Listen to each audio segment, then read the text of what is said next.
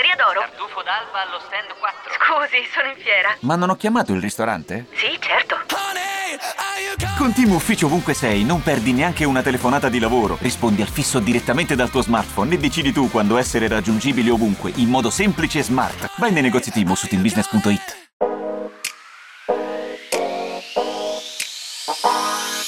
Ci sono giocatori che l'Inter ha comprato a gennaio con eh, la speranza che potessero contribuire a svoltare una stagione disgraziata o comunque deludente.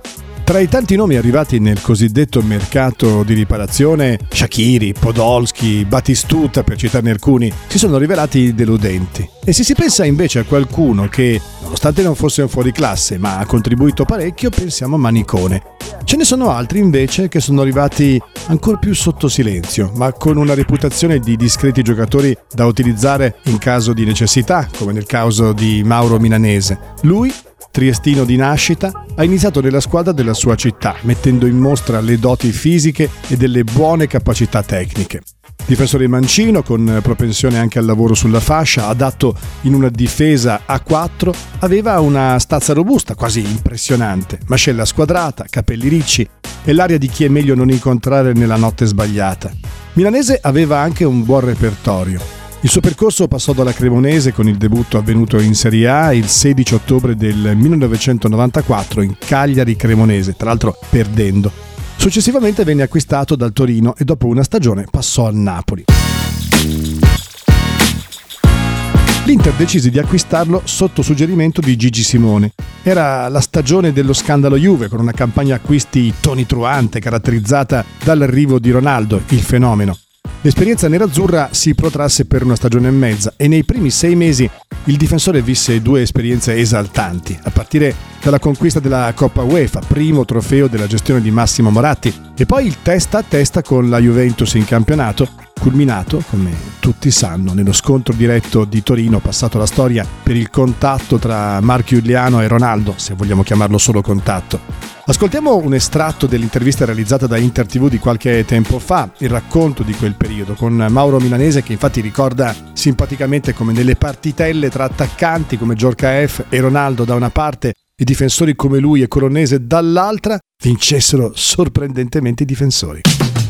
Però erano una difesa italiana secondo me ha un'importanza rilevante ancora oggi. Io vedo la Juve è la base della squadra, è quella che trascina in allenamento, tanto che è assurdo dirlo, però quando tu fai eh, la partita attaccanti contro difensori, vincono i difensori ed è strano pensare che io, Cronese, Galante, diciamo contro Ronaldo, F, Recoba, questa gente qua. Capitava però, regolarmente. Però vincono sempre perché i difensori hanno una costanza. L'attaccante tante volte vive di soste, gli basta un minuto per, eh, per prendere 7 in pagella. Il difensore gioca da 9 a partita il suo gli fa gol prende 5, quindi forse il difensore ha quella cattiveria, concentrazione duratura che poi mette un po' più di cuore invece che la tecnica che poi serve anche quella. Il mix penso giusto fa la differenza. 24 le presenze di Milanese, oltre a un gol e un assist. A proposito di quell'unico gol, è lui il primo a ricordare con piacere come appunto il passaggio gli fosse stato fatto da Ronaldo. Una di quelle cose che impreziosisce il curriculum di chiunque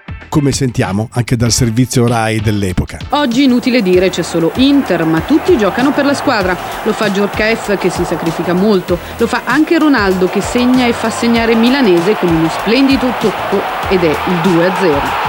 Sì, ha fatto un'azione straordinaria, è arrivato quasi sul palo di Lorieri, alzato a testa, ma ha visto staccato dietro abbastanza solo è stato abbastanza facile. Dopo aver lasciato l'Inter, Milanese si diresse verso Perugia dove trovò la collocazione ideale. Non fu memorabile la sua permanenza in nerazzurro con quel cognome comunque così pertinente, ma non furono nemmeno due stagioni tanto brutte. Quando entrava dava la sensazione di essere sempre utile. Il fatto di non essere trascendentale non è una colpa, resta un giocatore che ha dato tutto, fornendo un buon contributo e potendo dire più di altri di aver meritato di indossare il nerazzurro.